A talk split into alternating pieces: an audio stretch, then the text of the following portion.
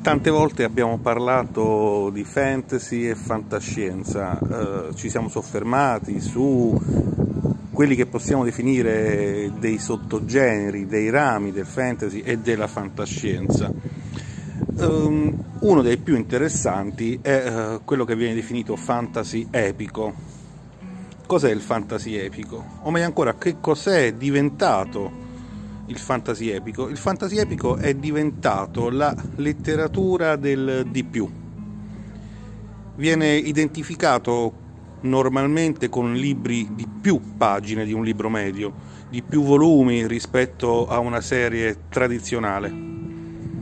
Ci sono più personaggi, ci sono più mappe, più nomi da ricordare, più date.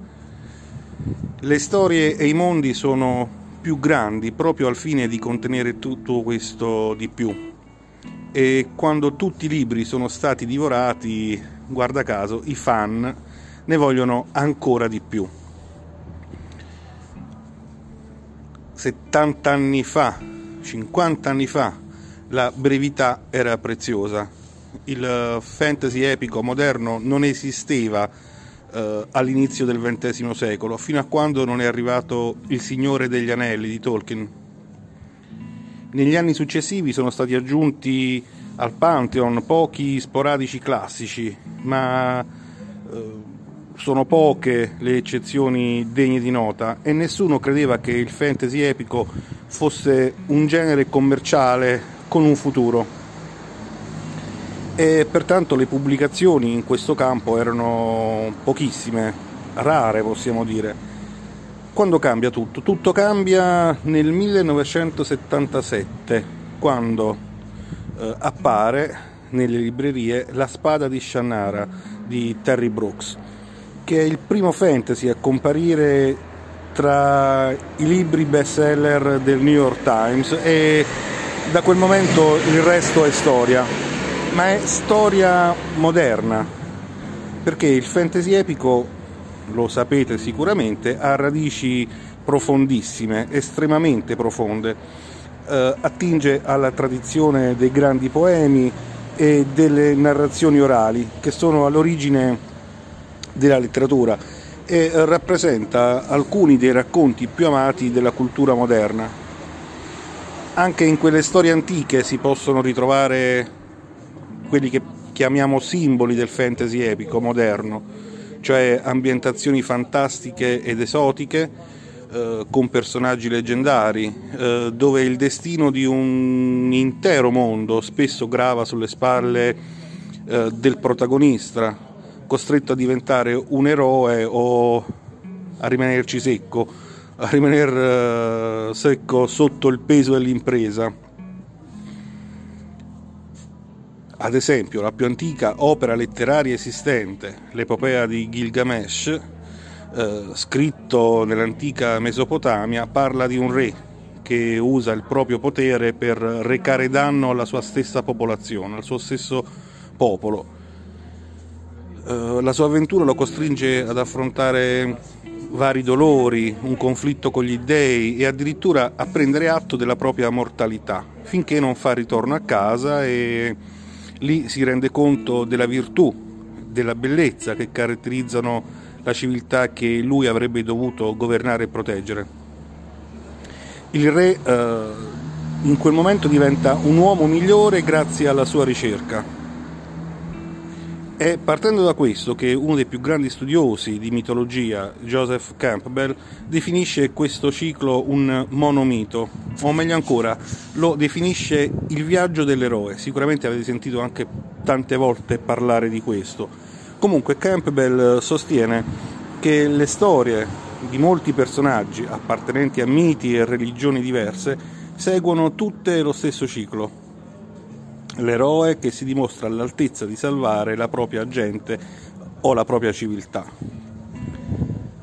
Accanto alla trasformazione del moderno fantasy epico eh, in quello che è ormai l'onnipotente di più editoriale, la letteratura si è evoluta ehm, in modi eh, che avrebbero affascinato lo stesso Campbell Dicevo, il genere esplode negli anni Ottanta e gran parte della produzione di quel decennio almeno sotto forma di libro, segue il modello di Tolkien, riassumendolo eh, in uh, un antico, eh, naturalmente potentissimo malvagio, un signore oscuro che sta creando scompiglio ed è in procinto di distruggere quello che è un mondo parallelo eh, fatto di magia, di meraviglie, eh, a meno che un eroe o un piccolo gruppo di eroi la compagnia dell'anello in questo caso, non riesca a recuperare un potente artefatto, in questo caso ancora l'anello, eh, per aiutare l'esercito del bene nella battaglia finale. Testi simili, dove addirittura comparivano eh, gli stessi tipi di creature mitiche, affollavano gli scaffali delle librerie in quegli anni e gli editori sfornavano un best seller, tra virgolette, dopo l'altro. Quindi, eh, sebbene il fantasy epico sia esploso eh, negli anni Ottanta e la maggior parte dei racconti eh, appartenenti a questo genere seguissero il modello descritto sopra, esistono anche dei tentativi spettacolari eh, precedenti che non seguono lo schema di Tolkien. Ad esempio, Jed o Ged Uh, il protagonista del romanzo Il mago di Earthsea, scritto da Le Guin nel 68, ci riporta indietro alle antiche storie di un protagonista, in questo caso orgoglioso e viziato, che provoca gravi danni a causa dei suoi poteri e deve imparare appunto a dominare la propria magia e i propri valori prima di poter assomigliare a un eroe. E poi ci sono naturalmente gli antieroi fantasy come uh, il Thomas Covenant di Donaldson, anche questo del 77, quindi stesso periodo, o il celeberrimo Elric di Melniboné di Michael Moorcock, o prima del 61. Entrambi precursori uh, dei protagonisti moralmente ambigui che sono diventati preferiti di molti lettori di fantasy epico. Uno di questi, ad esempio, Tyrion Lannister, nella serie Cronache del ghiaccio e del fuoco di George Martin, è diventato proprio il simbolo del personaggio negativo forse, ma in ogni caso controverso e malinconico all'interno di questo genere letterario. E i libri di Martin, che sono degli enormi fermaporta da migliaia di pagine, sono diventati il paradigma di quello che prima ho definito l'onnipotente di più. Però è stata La ruota del tempo di Robert Jordan la prima serie a distruggere il modello della trilogia fondata da Tolkien e dai suoi editori ed è la ruota del tempo che è stata determinante nel plasmare il mercato contemporaneo del fantasy epico. Detto questo, oltre alla complessità morale di cui abbiamo parlato, il fantasy epico di oggi si basa anche su una forte capacità di costruire un mondo immaginario e naturalmente sulla profonda conoscenza della condizione umana. Cosicché un'altra componente comune è la lotta contro un destino travolgente e un potere o ho un potere o poteri altrettanto travolgente. Il tutto si traduce in un cambiamento significativo all'interno del mondo. E sebbene quest'ultimo elemento sia spesso alla base di un buon romanzo fantasy epico, la lotta titanica non è affatto indispensabile, come dimostrano alcuni dei racconti che vi eh, presenterò tra poco e ci sono poi racconti senza alcuna connessione, senza alcuna allusione a queste battaglie apocalittiche, eh, ma non per questo meno epici. Eh, le storie che vado a presentarvi eh, sono epiche grazie ai mondi esotici in cui sono ambientate, eh, alla straordinaria umanità dei personaggi che lottano contro i propri demoni. Chiudiamo dicendo che ogni fantasy epico inizia e finisce nel cuore dell'eroe, nel momento in cui capiamo quali forze hanno formato quel cuore e cosa spinge il personaggio al proprio limite, allora e solo allora riusciamo a intuire la forma della sua personale sfida. qualsiasi storia riesce, o meglio ancora, qualsiasi storia riesca a mostrarci tutto questo, può davvero definirsi epica, indipendentemente dal numero di pagine o dal fatto che il regno sia messo in pericolo da qualche violenta battaglia. E quando una storia è veramente, realmente epica, non c'è da stupirsi se molti di noi ne vogliono di più. Adesso vi lancio la sigla a fine puntata praticamente e poi vi do un elenco di alcuni titoli esemplificativi di tutto quello di cui abbiamo parlato.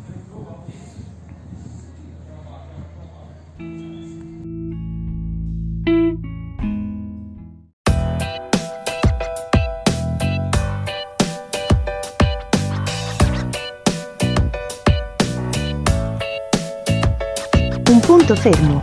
Podcast di libri, cinema e curiosità. Benvenuti a questa nuova puntata e buon ascolto.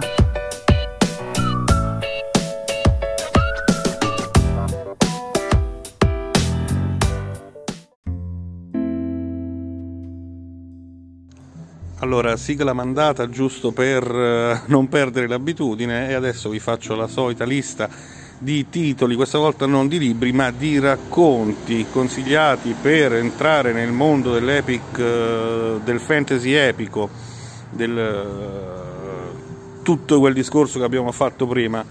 Ehm, sono tutti nomi famosi, di autori famosi. Ehm, troverete leggendoli eh, riferimenti alle loro opere più famose, e in qualche caso non uh, troverete alcun uh, riferimento. Uh, troverete autori che normalmente scrivono di tutt'altra cosa e che però forse non lo sapete, ma sono stati e sono ancora effettivamente degli scrittori di fantasy di un certo successo, purtroppo non tradotti in Italia. Allora, pochi titoli ma buoni solita, un solito decalogo, anzi questa volta sono soltanto nove titoli. Eh, naturalmente inizio con eh, uno dei miei autori preferiti che è Ursula K. Le Guin con il racconto, la novella che si intitola La parola dello scioglimento. Naturalmente il, il mondo in cui è ambientato questa storia è quello di Hersey, ma non troverete i personaggi principali della saga, ma troverete tanta buona magia al secondo titolo consigliato uh, un altro autore famosissimo, imprescindibile per chi vuole avvicinarsi al fantasy, Michael Moorcock, uh, con Mentre gli dei ridono. Qui troverete sicuramente un personaggio che amate, troverete Elric di Melniboné in una sua avventura un po' fuori dai canoni. terzo titolo, un'altra vostra beniamina, Robin Hobb uh, e il suo mondo delle piogge con il ritorno, non vi dico chi c'è. Quarto titolo consigliato, La ruota della rinascita. In questo caso l'autore, Aliette de Bodard, è più conosciuto in Italia per le opere eh, di fantascienza, ma eh, in realtà è una grandissima scrittrice di, di fantasy. Quinto titolo è L'uomo nelle fiamme di Tad Williams forse un po' il più vecchiotto fra gli autori, è un autore che ci ha abituato a un fantasy epico molto, eh, molto classico, oppure a quello molto umoristico come eh, la storia di Acchiappacoda. Qui veramente troverete un Williams diverso. Stesso racconto è Rising di un autore eccezionale che adoro, Brandon Sanderson L'universo in cui è ambientato questo racconto è il classico eh, a metà strada tra il mondo eh, del ferro e quello di Elantris, ma personaggi che non abbiamo ancora mai incontrato. Settimo libro, eh, scusate, settimo racconto, il più lungo eh, di questa raccolta che vi sto consigliando, è un racconto di Patrick Rothfuss. Eh, il titolo è La strada per Levinshire. Qui troverete l'amatissimo quote, troverete gli Edemaru e troverete l'ambientazione che vi è eh, conosciuta. Gli ultimi due racconti sono di Orson Scott Card, La magia della sabbia, anche questo è un classico del fantasy epico, e eh, per concludere il nostro elenco Trio di Canavan con L'apprendista pazzo, la storia di un mago nero, eh, anche questo ambientato nel classico universo della Canavan. Eh, bon, eh, ci sentiamo di là per eh, qualche commento, qualche idea, qualche consiglio, eccetera, eccetera, sperando. Ciao ciao, alla prossima!